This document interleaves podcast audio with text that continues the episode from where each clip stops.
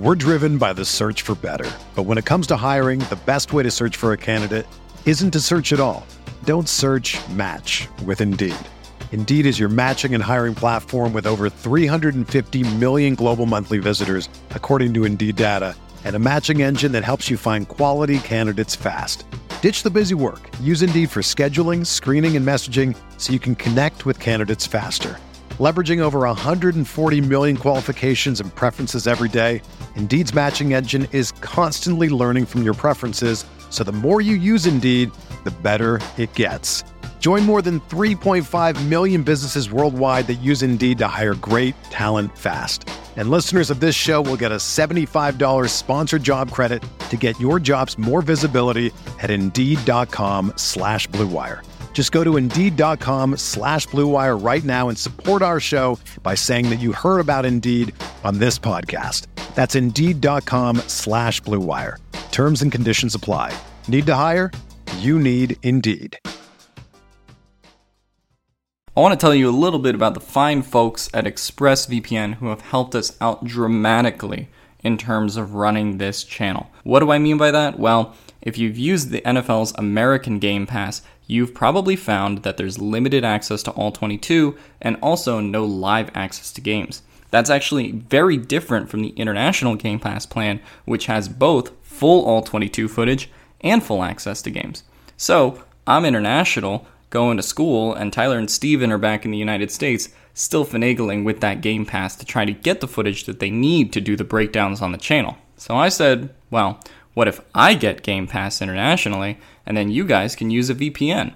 Uh, and after that discussion, ExpressVPN actually came and said, hey, we want to partner with you guys. So that's been awesome to deal with them. Uh, they have been great for the show and have helped us pump out these breakdowns that we know you guys have been watching on the channel.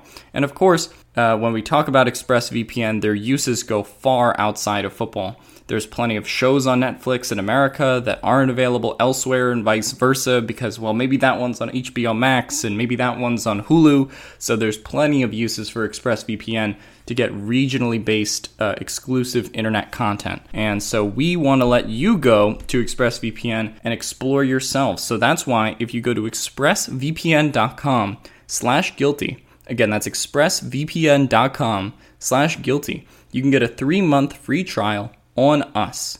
So that's our promise to you, and we know that you're going to love ExpressVPN just as much as we have if you're football fanatics like us. So if you want to see that really pretty Justin Herbert pass that you saw live on CBS that week again, but you want to see it in that beautiful all 22 and plenty of different camera angles, you can again go to expressvpn.com slash guilty to start your three-month free trial today.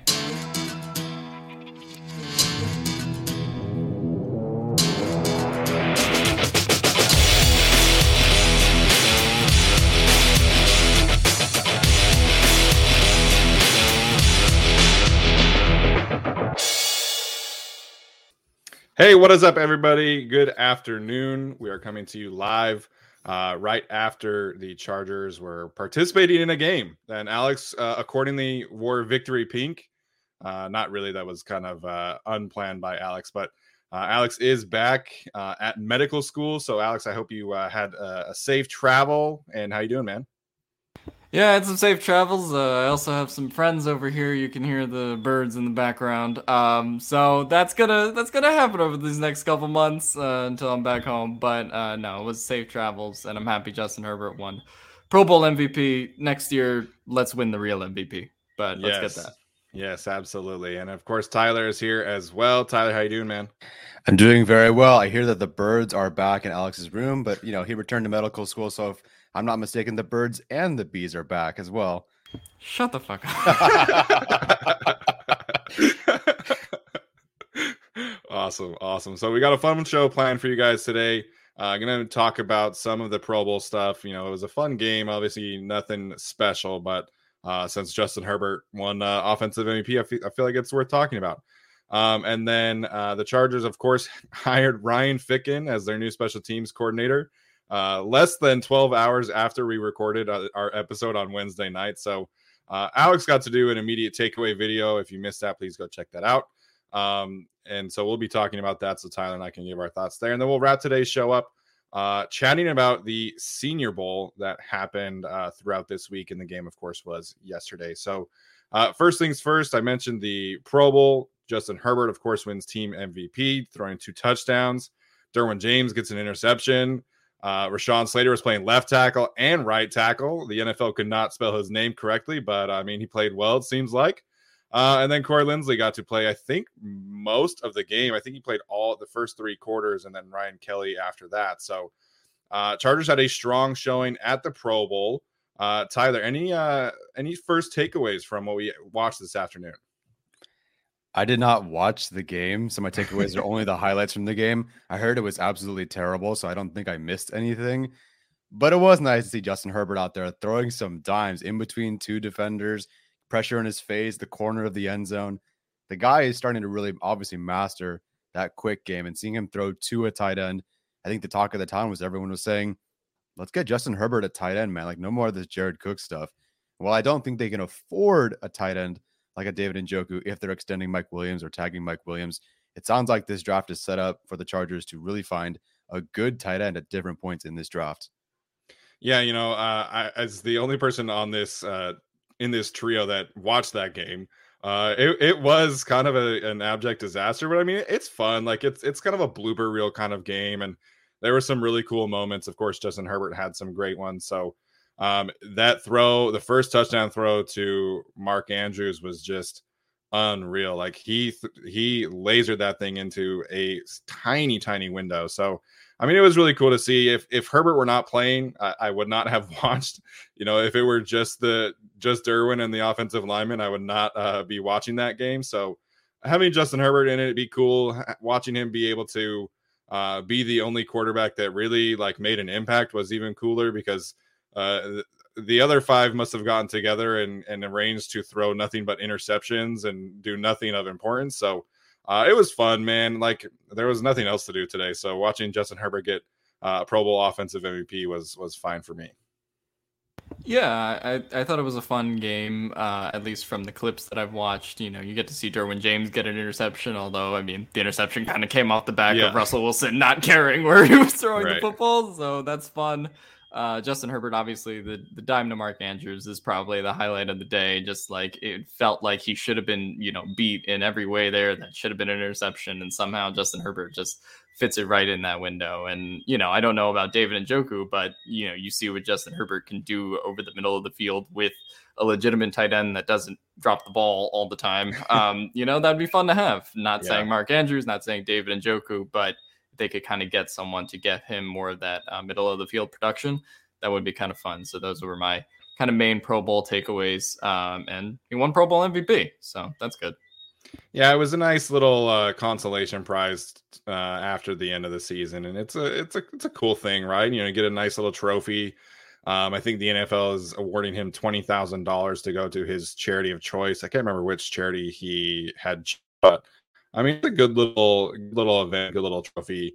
As for the tight end, so Mark Andrews uh, obviously is not happening. He uh, signed an extension after uh, during last offseason. So he uh, is going to be a Baltimore Raven for at least four or five years. But I think you guys both raised a point, right? Like that Justin Herbert clearly likes throwing to tight ends. You know, he had a great connection with Hunter Henry, and uh, the Chargers understandably were uh, moving off of him, and then you sign Jared Cook. But I think the Chargers have a, a, good window into obtaining a new tight end. This tight end class in the draft really sounds like it's fantastic. I haven't watched a ton of film on them, but you know, uh, several of them drew rave reviews at the Senior Bowl and other couple at the Shrine Bowl the last couple weeks. So if they want to go that route and draft a tight end relatively early, I think that makes some sense. I think there are some other cheaper tight ends that they could possibly take, you know, a, a shot on in terms of maybe reviving a career of, of somebody that, you know, hasn't had a ton of success, but you know, like a Hayden Hurst, I think comes to mind right there. But you know, we'll we'll see what David and Njoku costs. Uh, PFF has him rather high. Uh, I think Spotrac has him at like four million a year. So, you know, we'll have to see how that changes over the next few months. But if they if they're able to get David Njoku, then I think they they can take that chance. But uh, Herbert definitely likes his tight ends, man. And, and of course, Donald Parham, Tre' McKitty could certainly take uh, steps forward. But I, I think they definitely will be adding someone to the room. I just don't know, you know, like we talked about a few weeks ago, if that's going to be like a true tight end one or somebody to kind of depth behind Parham and Kitty and Stephen Anderson. I will just say uh, last Pro Bowl.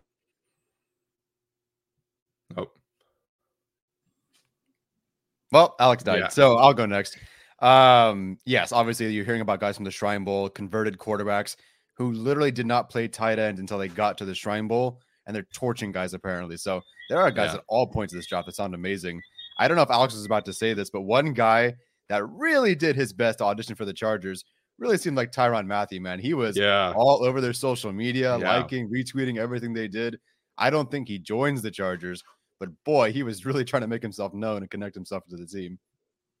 Yeah, I, I'd love to have uh, Tyrann Mathieu if that was a possibility. Um, and if he came at the right price, that would just be insane to have him next to Derwin James. And then I saw him in the all white, you know, jersey Photoshop someone did, and I'm like, okay, I'm ready for this to happen now. Thank you.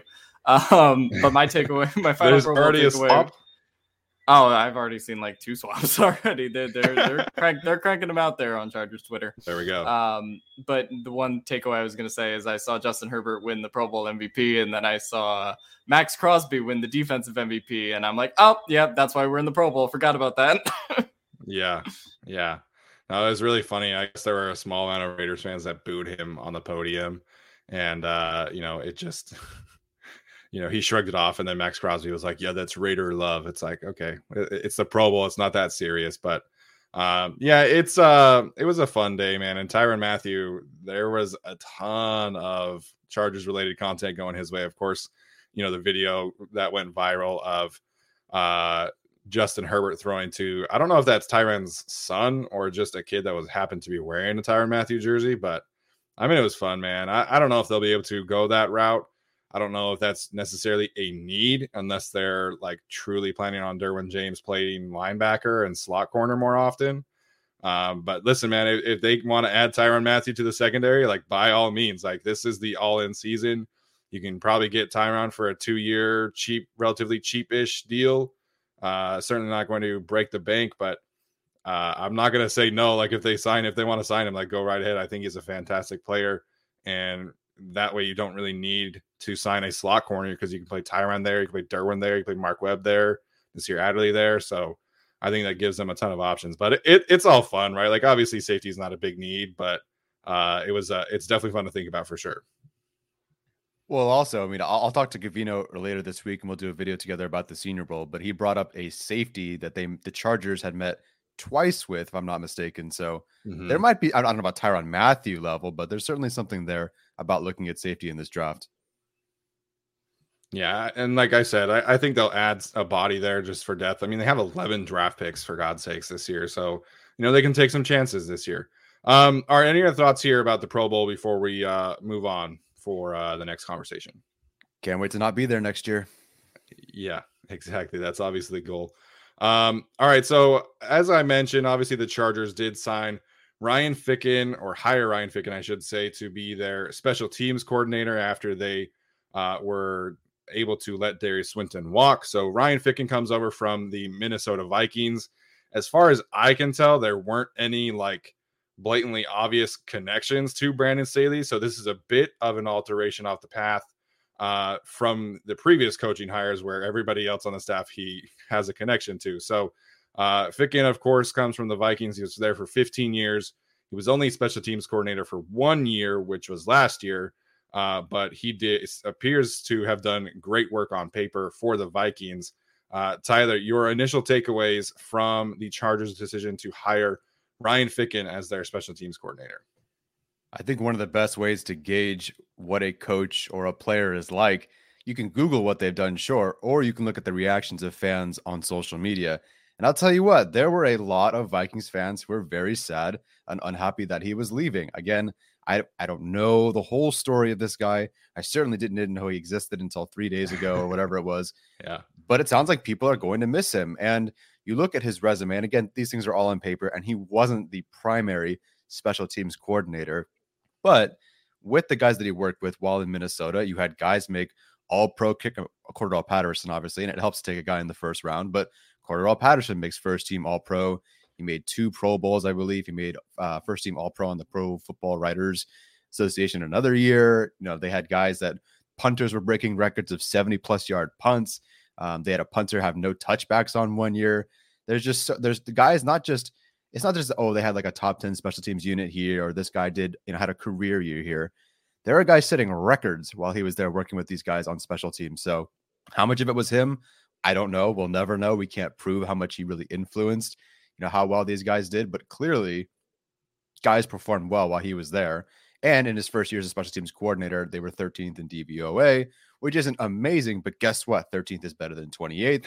So I will take that all day long. Yeah. And I also do like that he was, I want to say with the Vikings as well, a wide receiver, assistant, assistant wide receivers and running backs coach. So there's something there. It's not just, you know, oh, I'm a special teams coordinator. I'm just some random guys are going to come over into my group and I don't really work with them all that much, but I'm going to try to get them involved. No, like he knows how to work with wide receivers. He knows how to work with running backs. So if the Chargers bring in, somebody else that's not Andre Roberts, or they're trying to get a different punt returner, or whatever, work on the gunners, whatever it is, a nice relationship, working relationship between, you know, I know a little bit of offense, wide receiver, and running backs, and I'm really obviously knowledgeable about special teams. It's a really good balance. So, you know, where he's been in Minnesota, it looks like things are really good. Don't know how much was him, but it seems like it's a good hire. And at the end of the day, it's not McMahon. It's not someone that was terrible. I was I would rather have this guy that we have no known connection between him and Staley versus McMahon, who was an obvious connection, but was not very good. So I, am pretty happy with this. There's nothing here I could say that sounds like, you know, there's nothing bad that I can tell. And that's a good thing. Yeah. To your point, a uh, couple of points, you know, uh, there were a lot of Vikings players who were, you know, expressed a lot of, you know, gratitude and happiness about him getting promoted to special teams coordinator last year, including Adam Thielen uh, and I think Justin Jefferson said something about it as well uh, after he left. So uh, the Vikings players, you know, appeared to be big fans of Ryan Fickens as well. And, you know, you don't stay in a place in the NFL for 15 years if you're not doing something right. And so I think that kind of speaks to at least the character of Ryan Ficken as a person and, and his capabilities as a professional head coach or, or position coach, special teams coach, whatever you want to say. Um, but I, I think this is a really good hire, and you know the the Vikings being 13th, like that's not necessarily like elite, but we were all super stoked when the Chargers were 23rd in DVOA after Week 17. So if the if the Chargers can take another 10 spots up, then I'll be stoked, man. And I think this is, eh, you know, we'll never know really until the season gets going how this is how this hire is going to turn out. But I think this is a positive hire. I think things on paper look very well for Ryan Ficken and the future of this team. It's going to be really interesting because, you know, one of the biggest things with what happened in the Vikings is that it appears that he had a lot of say over personnel and he kind of decided to go towards the young player route. I mean, their kicker, their punter, and their main returner were all young players that he drafted or had a say in like promoting, as opposed to rolling with Dan Bailey and Dustin Colquitt and whoever was their returner in 2020. So uh, that could maybe paint a picture that the Chargers are kind of moving off of players like Ty Long and Dustin Hopkins and uh, unfortunately Matt Overton. We'll have to see how kind of that pans out and maybe Andre Roberts even. Uh, but I'm curious to see really like how much of a say he has over roster control and picking like hand picking his specialists or not. Yeah, um, I, I was the the thing that struck me most was that it was a lateral move. Um, the fact that he was the special teams coordinator of the Vikings, then comes to the Chargers. You know, obviously, well, we'll never know. But the Vikings kind of fought hard to keep him, um, and then he ended up walking yeah. to the Chargers anyway. Um, I feel like when looking at any offensive, defensive, or special teams coordinator hire, the one thing you want to see is improvement from year to year. And I mean, the Vikings were dead last in the NFL with the Chargers back in 2020. Yeah, uh, he comes in. We talked about ninth in uh, special teams by PFF and 13th in DVOA. Um, but there were also a couple key metrics that I mentioned in my video where the Vikings were the best in the league. Um, in kick return defense, they allowed the fewest yards in the league. Um, I think they were 10th in terms of kick return yards and then second uh, in kick return average. So, I mean, they were really solid. You know, they bring in a guy like uh, and Nwangwu, uh, who they drafted in the fourth round last year, and he becomes yeah. one of the best kick returners in the NFL. So, I think the fact that, you know, you can take that or take Jordan Berry, who they had as their punter, um, and and turn some of these guys that were not stars uh, into you know potential stars of special teams. Like I, I think that is a really good trait to have as a special teams coordinator. Um, I do think the personnel question will be interesting, whether it does end up being that you know four person duo of Roberts, uh, Overton, Long, and then um, Hopkins. You know because they all are effectively free agents. I mean, Ty Long is going to be given a spot to, you know, compete in camp for that punting job.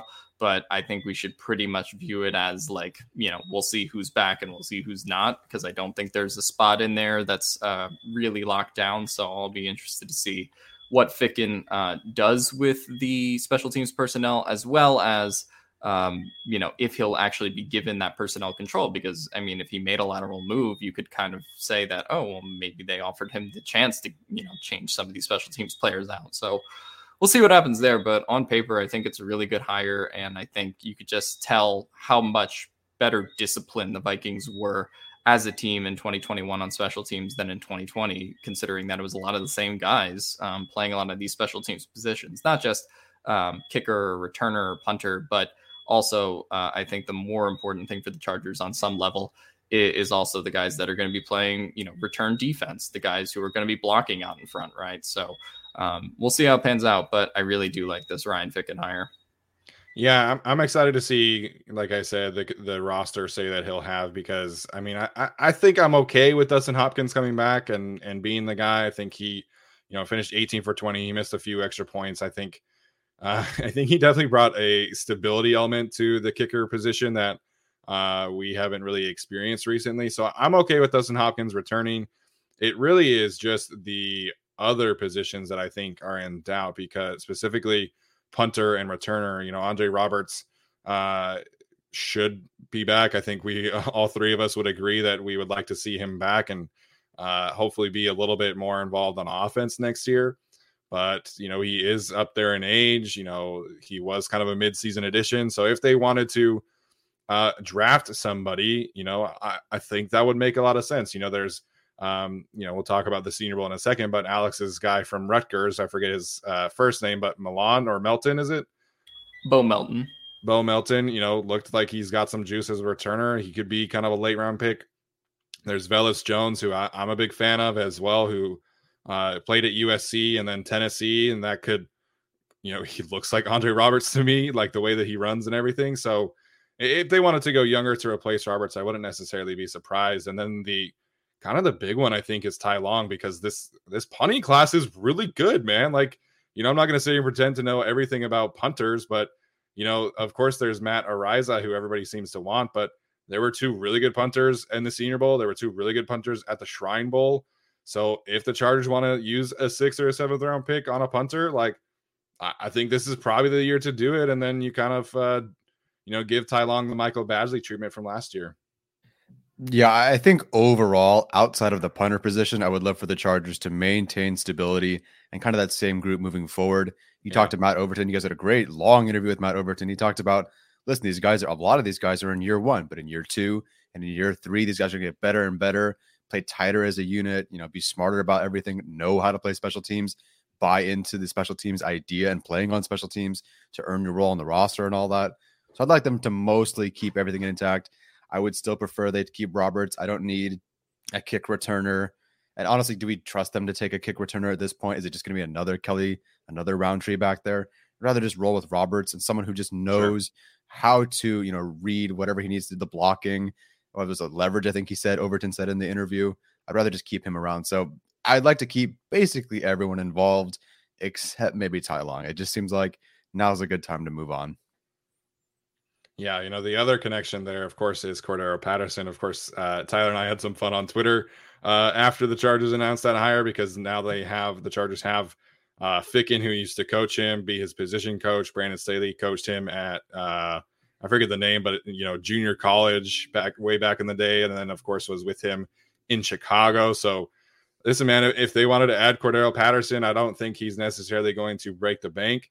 And I think he's probably a little bit of a downgrade in terms of returner from Andre Roberts, but I, I think he brings so much more on offense that that would be a really fun addition. Again, you know, I don't know if the Chargers can afford to make that kind of addition, uh, you know, financially, but they have several connections now. Cordarrelle Patterson is a free agent. It doesn't really seem likely that he's going to return to Atlanta. So if they wanted to sign Cordarrelle Patterson, man, like they have a way to go and do it. And like I said, I don't think he would necessarily break the bank. Yeah, um, I'll just say last takeaway when it comes to Ryan Ficken. I really hope this works because uh, this is the Chargers' fourth special teams coordinator in three years. Uh, so you know, have not been able to nail down that position. Remember, they fired George Stewart uh, and then had a uh, replacement there, and then obviously Derius Swinton. Now we're on Ryan Ficken. So I do hope this works out. I do think he has the credentials, um, you know, based on what we kind of come to expect. But yeah, um, I, Brandon Staley needs to get this one right because this could be the yeah. difference between you know missing and making the playoffs next year. Yeah, like you guys were saying, I think this is a stability hire, hopefully that that can really kind of take this group because you know we, we talked about Nick Niemann on our linebacker episode. You know he was all rookie special teamer according to uh, the Players Writers Association, and so he's somebody that Matt Overton really liked and had a lot of good things to say about. Of course, you have potentially, you know, Drue Tranquill type of player if he's not starting on defense. You have Stephen Anderson as kind of the veterans, but you know, Chris Rumph played a ton of special team snaps for them, and, and so did Kemon Hall. Those are three really, really young players. And so I, I think this is definitely, you know, a, a, year in which a higher in which points to uh, stability being kind of the the hope going forward. So um, obviously we will keep you guys posted if there are any moves. I would be shocked if they signed a punter. Um, but it, it, seems like that's going to be Ty Long or a draft pick. Um, all right, guys. Any final thoughts on uh, the hiring of Ryan Ficken?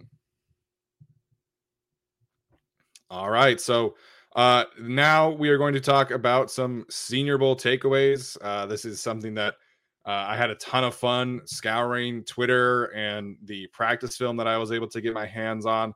Had a great time interacting with people. Of course, wish I could have been there in person, but you know, the Senior Bowl is obviously something that the Chargers have really taken to heart under Tom Telesco, and they generally pick three or four or five players from the Senior Bowl each year. This year with 11 picks, they might pick, you know, eight or nine, you know, who knows, but um, I think this is a really good week for evaluation and you know, I haven't had a ton of time to dive into the film, but I saw a lot of good things from uh, a lot of these players. And Alex, we'll start with you. I don't know how much you were able to kind of be in tune with that, uh, but any general takeaways from what you were able to see from the Senior Bowl this week? Yeah, um, I, I, think my general takeaways are uh, this is one hell of a defensive line class. Once you yes. get past, you know, the first round, obviously there's a lot of conversation about Jordan Davis, but um, now you have uh, crap, I'm forgetting the guy's name. We're just one Senior Bowl MVP off the top of my head. Uh, Perrion uh, Winfrey. Perrion Winfrey, um, and just a lot of guys that have been kind of dominating some of the offensive line matchups at times, uh, yeah. and making it uncomfortable for poor uh, Daniel Faalele, who was you know falling down on those first couple days. So yeah. uh, the defensive line class, I think, past the first round has looked good. Um, and then, you know, I, I think we talk about the Senior Bowl as a way to show opportunity. And I, there were two running backs who kind of caught my eye this week, and uh, Dameon Pierce and Abram Smith from Florida and Baylor. Um, I really like what they both put on tape and thought they were interesting. And the the common connection between them is they didn't really have a lot of production um, at Baylor or at Florida just because they didn't get playing time. Um, I think they said in the Senior Bowl yeah. game that uh, Abram Smith's uh, 78 yards uh, he had like in all of his four years at Baylor, and he just had like you know 40 in the Senior Bowl game. So um, you know, just kind of some crazy stats like that. So you just get a chance to see these guys, um, you know, all have a chance to kind of uh, show their stuff. And so I was really impressed by the defensive line group um, as well. Um, and then yeah, of course I think the interesting conversation, not that it's super relevant to the Chargers because the Chargers do have Justin Herbert, uh, but the quarterback uh, conversation. And I think you now have probably a couple guys that are going to go in the top 15. I feel like for a while we've been talking about this as a bad quarterback class, at least in comparison to last year. But you've sort of started to see the Malik Willis hype train, uh, you yeah. know, leave the station, as well as Kenny Pickett, uh, as well as a lot of those guys. So um, I I wouldn't be surprised now if you have you know a couple corners or a defensive tackle uh, or you know an edge slip to the Chargers that that wasn't supposed to be there just because now Malik Willis is there and then Kenny Pickett and then maybe a third quarterback goes in that top 15. So I, I, think the Senior Bowl has sort of started the quarterback hype that can make someone fall to the Chargers at 17, much like we saw with Rashawn Slater and the five quarterbacks that were taken in the top 15 uh, last year. Yeah, you know, in, in, terms of the quarterbacks, it was uh, it was not a, a great watch this week. You know, I think the first day you understandably struggle you know, there's just not great timing between you and your receivers. And then the second day was a freaking monsoon down there in Mobile. Um, but I, I, thought that um, Malik Willis settled in nicely on the last day of practice, and I thought that Kenny Pickett did as well.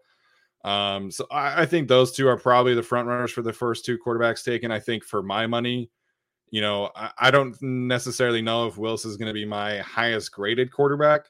But if I'm a team who needs a quarterback, that's probably where I'm spending my money is on a guy with those kind of tools. Um, I mean, he just he just looks different when he throws the ball out there, and you know, you add in the mobility that he brings. So I think that's where I would go there. But like you, Alex, my major takeaway is the defensive line. I think you can throw in the edge rushers there too with Jermaine Johnson, who was, for my money, the best player of the week. Of course, he didn't practice on uh, Thursday and didn't play in the game rightfully so. I think he earned the uh, the opportunity to sit those those opportunities out. But he was awesome, man. Let's bring up Devonte Wyatt. I thought he was great. You mentioned Perrion Winfrey. Uh, Craig and I have messaged back and forth about Travis Jones from UConn. Of course, I retweeted the shit out of videos featuring Travis Jones this week. Um, but Logan Hall from Houston had a really good week, and Phidarian Mathis from Alabama had a good week. And uh, make sure I get this name right from UCLA. Uh, where to go? Otito. Otito. Yeah, he had a week. Farrell from LSU had a good week. I think there are a couple edge rushers. Um, Kingsley Enagbare had a fantastic week. Myjai Sanders. And so this really is like if the Chargers really wanted to revamp this defensive line and really bring some juice into the unit that they haven't really had, I think you can legitimately think at this uh, at this upcoming draft as first round, second round being edge rusher, defensive tackle, and really bring some youth and athleticism into this group. And I honestly wouldn't hate that because there are so many good edge rushers and so many good de- defensive tackles in this class. And I have to say, I'm really glad that the Jordan Davis at 17 nonsense has stopped because taking a nose tackle in the first round is just it's just idiotic. And so uh, take a defensive tackle in the second round if you want, not in the first round. But yeah, man, this defensive line class is awesome. It's a really good group. And you talk about, you just listed so many names, and the Chargers, you know, do I want one of these guys at 17? I don't quite know. I still kind of want a corner there, but sure. there's a handful of dudes that will fall to the second round at this rate that are amazing. I mean, even not even at just at the Senior Bowl. I think uh, Brett Coleman and EJ Snyder from the Bootleg Football Podcast they're talking about Noah Elliss, and he's like, "Oh yeah, you know, I I uh, leg press nine plates with one leg," and it's like, dude, these, some of these guys are absolute freaks. Uh, you talk yeah. about Travis Jones. He, had, I mean, I've I've been hearing about him all week, but then I go to watch, and he had some great reps. And it's not just that he had great reps, because a lot of these guys did, but he was really the only guy who got the best of Boston College's Zion Johnson, who was that's Brandon Thorn's yeah. interior offensive lineman one, I think, if I'm not mistaken. Yeah, Zion's really Green. good. Yeah, he is, and and to his to his you know credit, he was playing left guard, center, and right guard at the Senior Bowl. It's not like he had one easy defined role the entire time. But Travis Jones, man, like there, it's a great battle between them, and I'll have the Senior Bowl footage up for everybody that Steven's been downloading, and we're going to work that out. But it's a great battle between Johnson and Jones because there's one play, you know, Johnson wins beautifully, no problem. The next play, Jones is like, oh fuck this, he just tosses the dude, uh, no problem. yeah. it, it's really really cool to watch him. We talked about Winfrey, I thought he was great. Farrell looked great. Devonte Wyatt, man, there's there's one time I forget what he was trying to do, but it was something with speed in his hands. Devonte Wyatt was trying to beat um, oh Dylan Parham. I wrote it down. Thank you. Um, it doesn't win with speed, doesn't win with his hands. So at some point he just grabs him and throws him. Like some of these guys, yeah. The defensive group came way more angry and way more nasty than the offensive line group. There were some offensive yeah. linemen that did well. Don't get me wrong, like Zion Johnson, but the defenders, in particular the defensive tackles, nose tackle groups, they came really angry. They came fast. These guys all look like freaks. I don't know how to judge which one is better than the other at this point. Just kind of yeah, pick which guy you like. One guy wins with power, but he's also fast, but he also has some moves. it's incredible to watch such a great group of guys go against you know pretty decent talent across from them and just dominate. These guys were really really good. So, you know, would I be super mad if they took Jordan Davis at 17? No, I would get it. But you can find someone like this, you know, yeah. Pick pick somebody. There's so many guys. Eric Johnson, the guy who dominated the collegiate bowl, the Pro Football Writers collegiate bowl, and then got invited to this. I thought he had a fantastic couple of days as well. From Missouri State, there's guys from all over that are just performing yeah. so well. They could go anywhere with this, you know, with this group.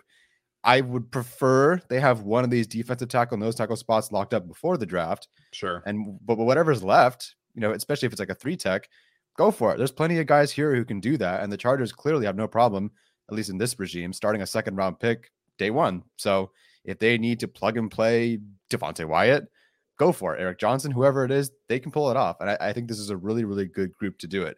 I'm not saying Telesco has foresight or anything, but if there's any time, you know, it, it seems like he's planned this very well to have a nice defensive tackle group to pull from. And I, I think they're going to find a gem here.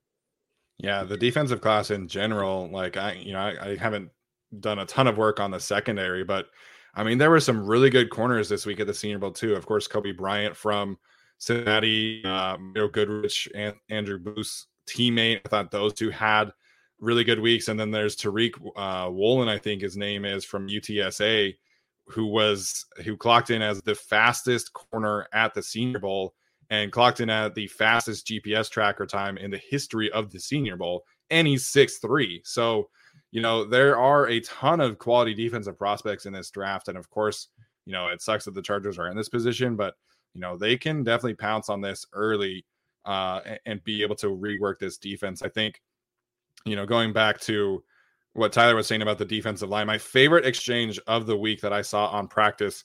Uh, I tweeted the the clip out, but uh, Dylan Strange, this small school center from Chattanooga, uh, you know, he's he's kind of a shorter, smaller, you know, offensive lineman as as they tend to be from these smaller schools. And him and Logan Hall, the defensive tackle from Houston, were going at it back and forth all week long.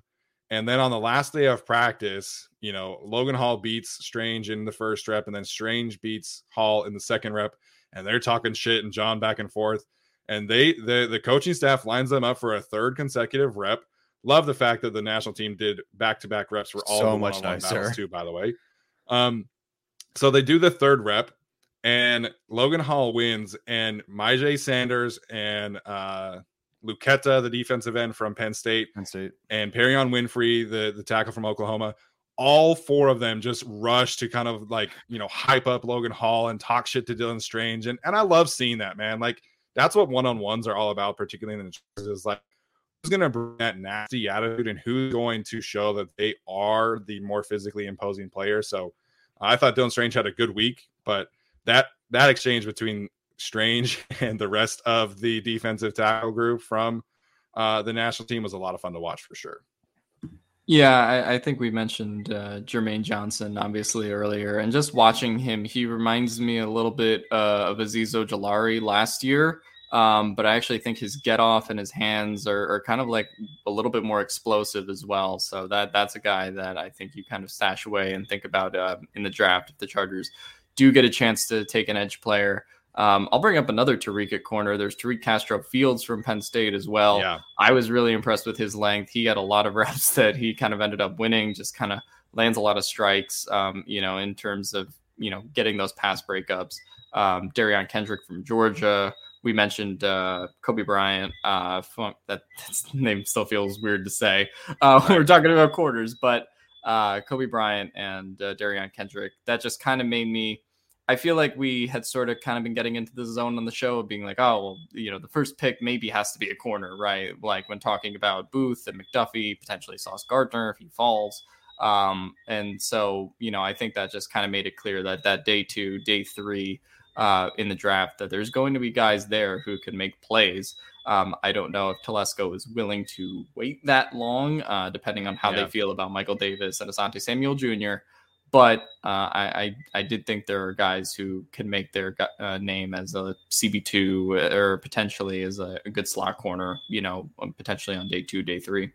Yeah, Castro Fields from Penn State really stood out to me when I was watching uh, his edge rushing teammates earlier uh, in this process, and I think he had two interceptions in one on one drills, which is kind of unheard of in one on one drills in this setting because it's really set up to be advantageous for the receivers.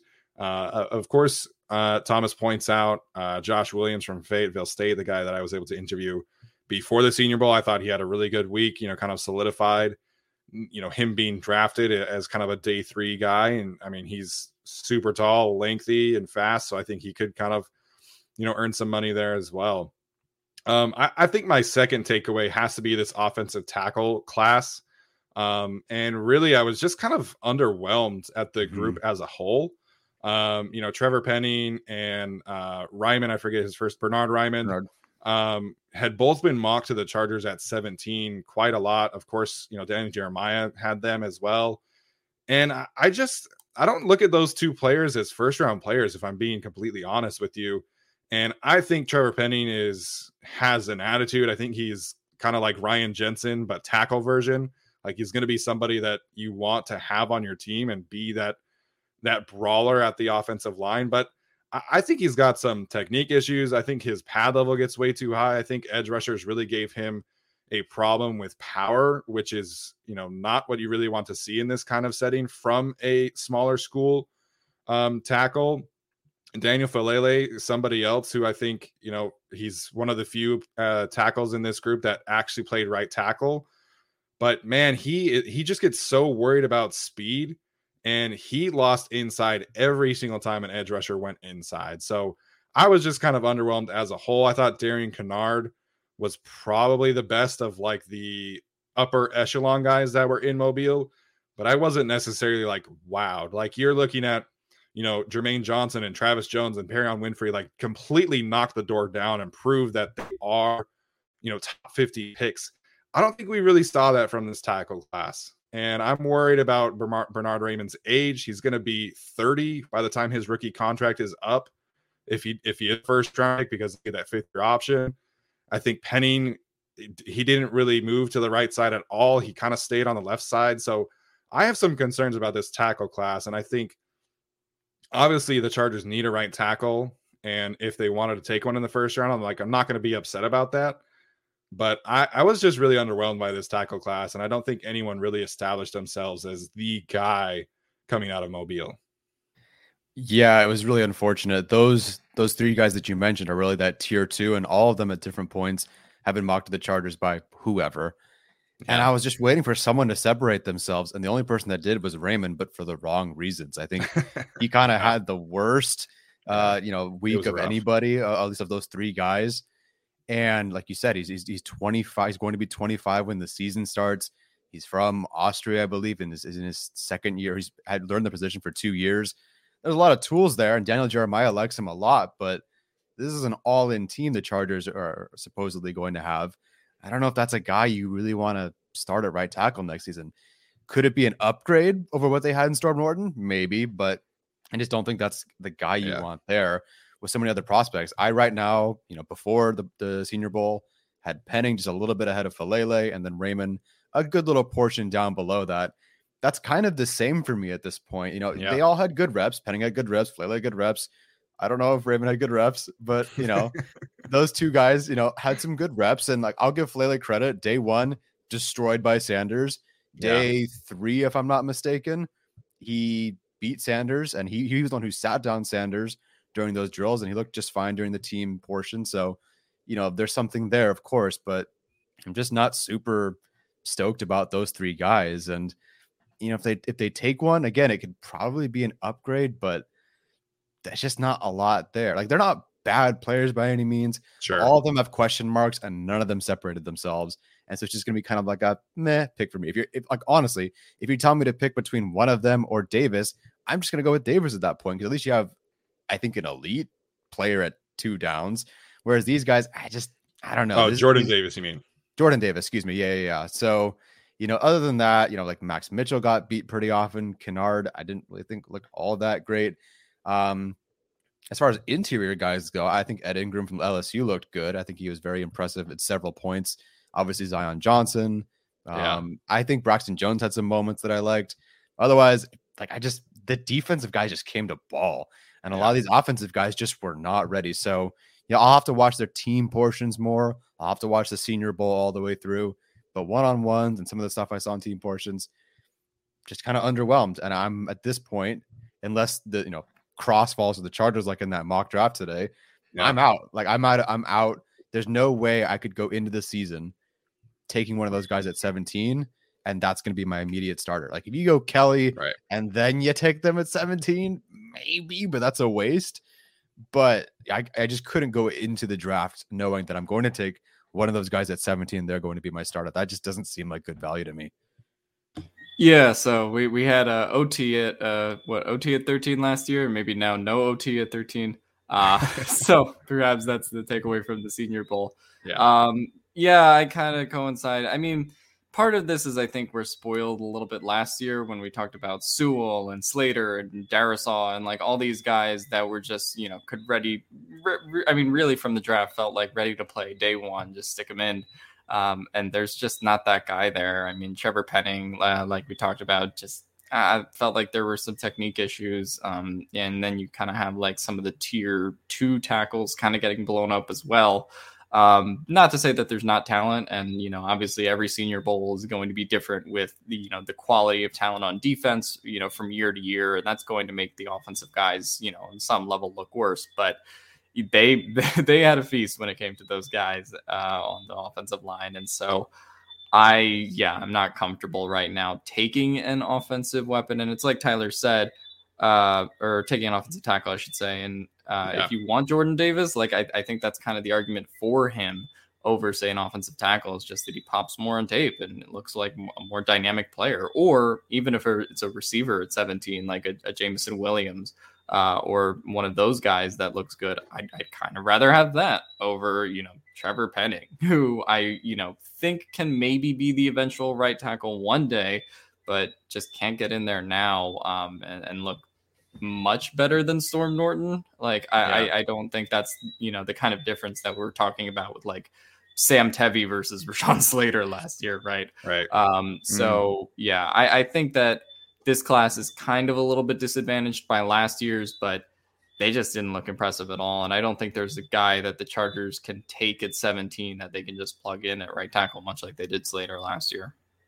No, definitely not at that level or or anything close to it. But I, I think like right now, if I had to pick one at 17, I probably would choose Kinnard just because I feel like he's probably the most pro ready of that second tier.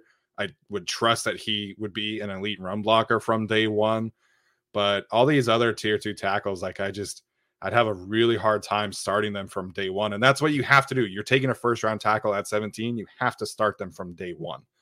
And so, you know, heading into the Senior Bowl, I think Tyler and I at least were on the same page. You know, I think Alex as well about you know signing like a mid-tier veteran and then potentially drafting a tackle in the third round, fourth round, and and you know giving that tackle kind of a red shirt season like they did with Brenden Jaimes. And I think that was solidified, right? Whether it's Dennis Kelly, Morgan Moses, you know, whoever they decide to potentially sign, I think that's that's probably the best thing for this team because I, I don't think any of these you know smaller school guys or or Kinnard are truly ready to like step in right away at 17. So uh, at this point, in my opinion, at 17, I think you take the best defensive prospect on the board, whoever that is in on your board, and then kind of roll with it. I, I would understand them going receiver, especially if they lose Mike Williams, but um, I, I, as things are trending right now, of course, you know there's still a month until free agency, but um, I think me personally, it's best defensive player on the board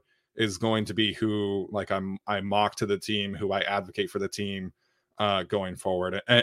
barring, of course, a a very strong and disastrous fall from Charles Cross, like uh, Joe Marino had in his mock draft today. Yeah, and I'm all for that. Don't enter the draft like absolutely needing a right tackle and absolutely yeah. needing a nose tackle. I think as long as you can avoid those things, mm, yeah, and a receiver, that's okay. But uh, just avoid demanding and needing a nose tackle and a right tackle at 17. I just think if you take that, like I guess I understand, but you should try to avoid it because I just don't think the guy's going to be there that you want. And like you said, best defensive player available. I, if they have to pass on Booth or Gardner or whoever because they need to take Raimann because they need a right tackle, that's gonna suck. Well, Yeah. okay, no offense to Raimann, but like, come on, like the the corner prospect was there, and you just set yourself up to be forced to take that right tackle. Can't do it. So I'm all I'm all for the veteran, whoever it is. I'm putting my money on Kelly, obviously, because it makes sense. Whoever it is, just an above average, average, better than Storm Norton starter, and then find someone else later on.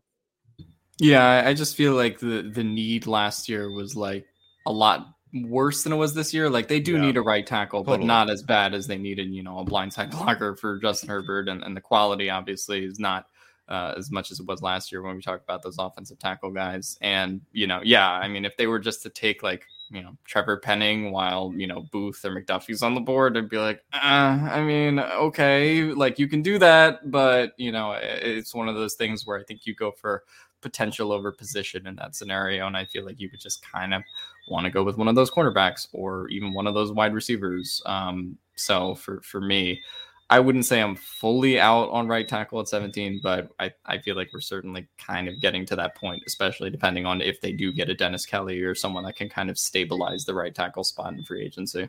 Yeah, right. And that's kind of where I'm at. They don't like they need their right tackle version of Oday Aboushi this year. Like they just need somebody to come in, be healthy, be somebody that has a history of staying healthy, uh, which of course Dennis Kelly does have, and he would be cheap. So um, that's where I'm at. In terms of other positions that stand out, uh, I have to give a shout out to Christian Watson, the receiver from North Dakota State, uh, who for my money was the best receiver in Mobile this week, and just moves at such an incredible level for somebody who's six four. Like he was listed at six two on North Dakota's website and checked in close to six four uh, at at the Senior Bowl. So he was their yards after catch guy. He was their end around guy while also being the jump ball guy. Um, he's somebody that I think is going to you know bring a lot of value to a team probably in the second or third round. Brett Coleman thinks he could be a first round player. I'm not all the way there. Um, but I I thought Watson was the best receiver group, and frankly, like there weren't a ton of other ones that were like crazy impressive to me. Um, I really liked what I saw from Velus Jones as, as somebody as like a late day three target. The Memphis receiver, I forget his name. I think it's Calvin Austin, uh, the five seven receiver who just looks like the receiver version of Kyler Murray. Um, you know, he's a fun player, man, and he's got some crazy, crazy juice. And you know, I know that there were a lot of concerns, you know, on Twitter of like, well, he's so small, like he doesn't have play strength. And I'm like, who cares? If you can't touch him, who cares, man? Like the dude is legitimately fast, fast.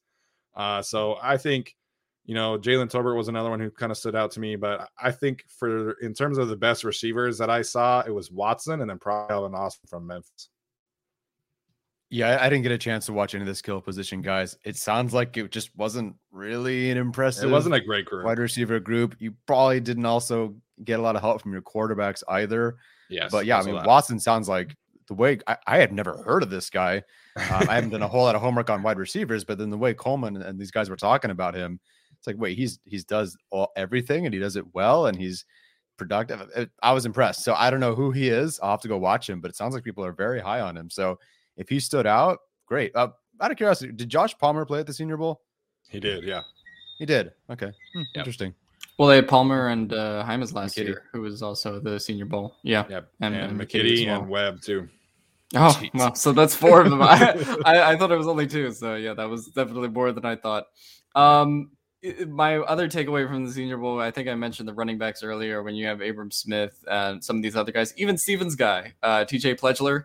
Uh, I, I, you know, he had a good run at the Senior Bowl. Not that I'm, yeah. you know, necessarily advocating for taking him, but I, I thought he looked fun, had a little bit of juice to him.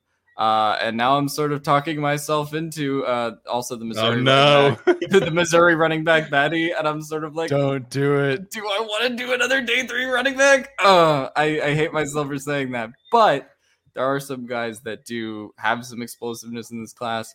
Can we not take a guy who runs a five flat 40? You know, I don't know. Uh, that that seems to be, I don't know. Telesco doesn't really like running backs with juice in the draft very often. So uh, if we could get one, that would be fun. But I don't necessarily trust Telesco to make the decisions at running back in the draft anymore. But there were some guys uh, like Abram Smith and others that just kind of flashed at the Senior Bowl when I wasn't expecting it. Yeah, uh, Lorenzo McDaniel. Thank you for pointing out Boye Mafe. He was somebody that Yes. uh, was fantastic this week. Probably the second best edge rusher besides Jermaine Johnson. Somebody that was fantastic in the game. So, uh, thanks for pointing that out. I'm unfortunately forgot him earlier. Um, somebody pointed out tight ends too. You know, it wasn't a great group. I thought that it's a bunch of solid prospects, not necessarily again somebody that like knocked the door down and proved that they were the top dog.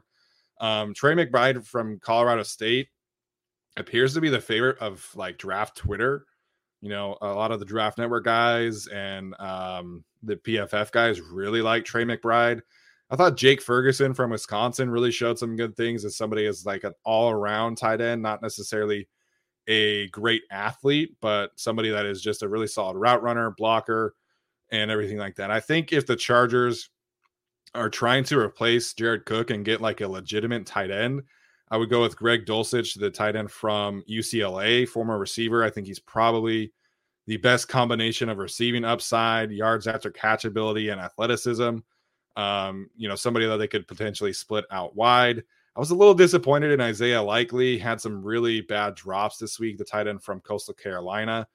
Um, so if I had to pick like best tight end of the week, I'd probably go with Dulcich by a hair, and Jake Ferguson probably would be right behind him. Sounds awesome. Couldn't tell you who most of these guys are, but I am very confident in this coaching staff and Kevin Koger to get these tight ends Yeah, up to speed. I mean, we got a blocking tight end. There was like, who the hell is this? Turned out to be a legitimate blocker for the team and a potential tight end too. So they take a receiving option. I think the same kind of development can be expected of them. For sure.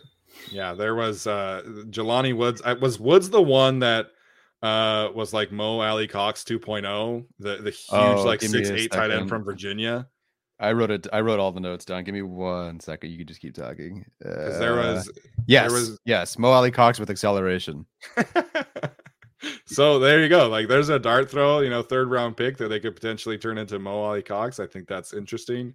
Yeah, Um, there were a couple good tight ends, and sounds like at the Shrine Bowl overall. So this is a good tight end class, much better than last year's, where Tre' McKitty in this class is probably like a fifth or sixth round pick. And so, uh, you know, this is a really good group. Uh, you know, a day three, third round pick kind of group. So, uh, like I said, I feel like Greg Dulcich was probably the best one, uh, followed by Jake Ferguson this week. Mo Alie-Cox with acceleration sounds absolutely horrifying. if you're a defender and someone's running at you. So yes, I would like that on this team. Imagine the Chargers' two main receiving tight ends, both being six eight, just behemoths after the catch. Like that would just be unheard of for you know modern NFL football. and for what it's worth, Mo Alie-Cox did I think come in at top four or five of my free agent tight end composite rankings. Not that they need to go get Mo Alie-Cox, but you can find him with acceleration. It bodes well for his future.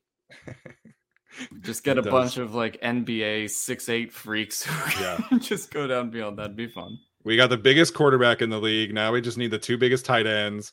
You know, maybe that's why we'll draft Daniel Faalele just because we we're just collecting size. You know, huge human beings. Uh, you know, like Mike McDaniel, you know, new coach of the uh, Miami Dolphins, was saying if you can engineer everybody to be seven feet, four hundred pounds, we'll take them. Uh, you know, Chargers going all in on the size this year. Eh, two jokes are too easy. Move on. Yeah, I was thinking the same thing.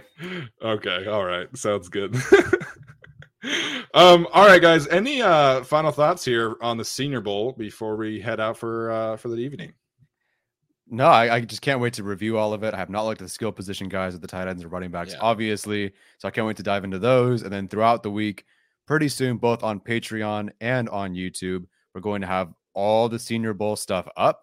So those of you that weren't didn't have access to it or want to look at it, it's going to be up pretty soon. So we're going to try to work that out. It's going to take a bit. It's going to be a lot of man hours. I have a coffee ready to go tonight, There but I will go. try to get that to you guys as soon as possible. Yeah, I think I think it's important to remember the Senior Bowl. is As fascinated as we are with size, some good things do come in small packages as well for some of the guys who are under six feet. So you know uh, that that would be a good thing from the Senior Bowl. Uh, if you want to get some of those some of those smaller athletic running backs in, Tyler, I see your face right now. Do not even think about it. Oh, I thought you were just going after me for being the only person under six foot on this podcast. Oh. Like, Wait a minute. Okay, yeah, I mean I kind of was. that would have been a perfect time to transition to a, a manscaped ad but uh, unfortunately they Yeah, decided to leave us hanging.